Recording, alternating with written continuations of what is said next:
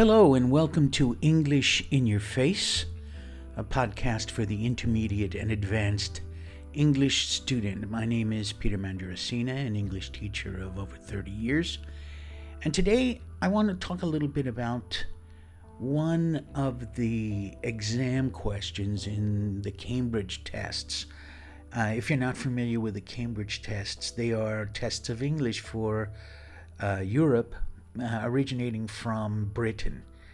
And there are various aspects of the test that test your grammar, your reading comprehension, your listening skills, and your speaking. And one of the problems that a lot of students have is doing the writing. Now, the writing, I think you have 90 minutes to finish two writing exercises. And one of them has to do with a friendly letter. So I wanted to talk today about uh, writing the friendly letter. It's an art that's kind of dying with messaging and email but it's good to have this under your belt, and they are going to ask this kind of question almost for sure.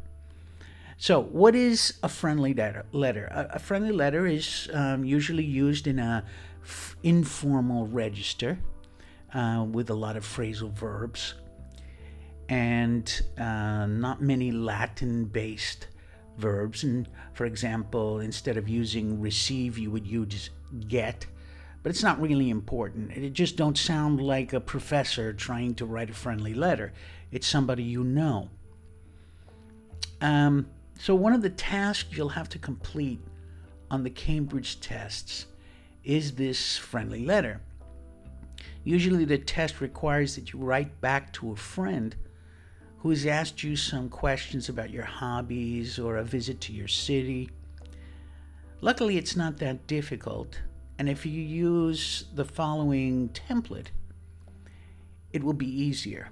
Now, if you check out my blog on EnglishinYourFace.blog, you will find the transcript for this podcast, which you can go to and read along and listen. So, the first part of the friendly letter is the salutation. The salutation goes at the top with a comma and then you skip a line. So you can either put Dear Bob, comma, or just Bob, comma, and then new paragraph. Then you usually have the opening to the letter where you talk about friendly things. So you write a short paragraph about your friendship with the per- person, such as how are you doing. Also, you can reference a past or future event, such as, I haven't seen you for a long time. How is your mother, or brother, or sister, or mutual friend? How are they doing? Or I still remember the time we went to the concert together, blah, blah, blah. Now, the body is where you're actually going to answer the test questions that they set up in that part of the test. So you take each point of the test question and answer the questions in their own paragraph, usually. For example, the situation they set up might be that a friend wrote to you asking about books. Uh, they say that your friend has asked you several questions. For example, what kind of books do you read? What are you reading now? What books do you recommend? Right? So, when you write the body of the letter, make sure that you answer all of the questions you can start with something like you asked me what kind of books uh, I read. I really enjoy reading mystery stories because, right? um, or as to what I'm reading now, I just started reading a book about the President of the United States, for example. Or you asked me what books I would recommend. War and Peace is fantastic if you're willing to dedicate six months of your life to reading it. So don't say the same thing all the time. Say, you asked me about, you asked me about. This is just a mnemonic so that you remember that you're answering the questions that the Cambridge test asks you to answer. Um, answer them in a new paragraph and elaborate a little depending on the word count that they ask for. In the earlier tests, they only asked for 35 to 45 words. But in the later tests, like the first certificate or the advanced certificate, they may, may ask for as many as 150 uh, words. The closing of the letter usually has something like, It was nice hearing from you, or I hope to hear from you soon, or looking forward to seeing or hearing from you soon. And then you sign off. Now, when you sign off, you use yours truly or sincerely, your friend, and then a comma. And if you use more than one word in the sign off, only the first word is capitalized. And then write your name at the bottom. So your friend, comma, next line, Peter. Okay, so now let's talk about a complete uh, question on the Cambridge test. This is taken from the PET. And it says that uh, your friend has written you a letter saying that he's coming to visit your city.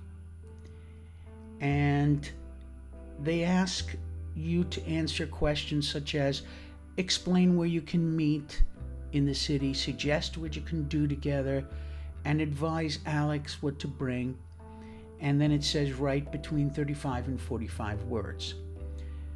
So an example would be Dear Alex, comma, new paragraph. It was really nice to hear from you. I think it's going to be great to see you and have some fun together. New paragraph. I think the easiest place to meet is in Triana. We can get something to eat in one of the great restaurants. New paragraph. It might be chilly at night, so bring a diff- uh, bring a light coat or a sweater. And then, I'm looking forward to seeing you soon. New paragraph. Your friend, comma, new line, Peter. So I answered the questions, explain where you can meet. I said, I think the easiest place to meet is in Triana. Suggest what you can do together we can get something to eat in one of the great restaurants. Advise Alex what to bring. It might be chilly at night, so bring a light coat or a sweater. And then I did the closing. I'm looking forward to seeing you soon. And then signing off, your friend, comma, new line, Peter. So that's it for today's podcast. This has been English in Your Face a podcast for the intermediate and advanced English student. Don't forget to check out my blog at englishinyourface.blog. And you can always drop me an email saying what you think or asking a question at peter at englishinyourface.blog. Until next time, I'm out of here. Bye. The music in this podcast is called Sincerely by Kevin MacLeod.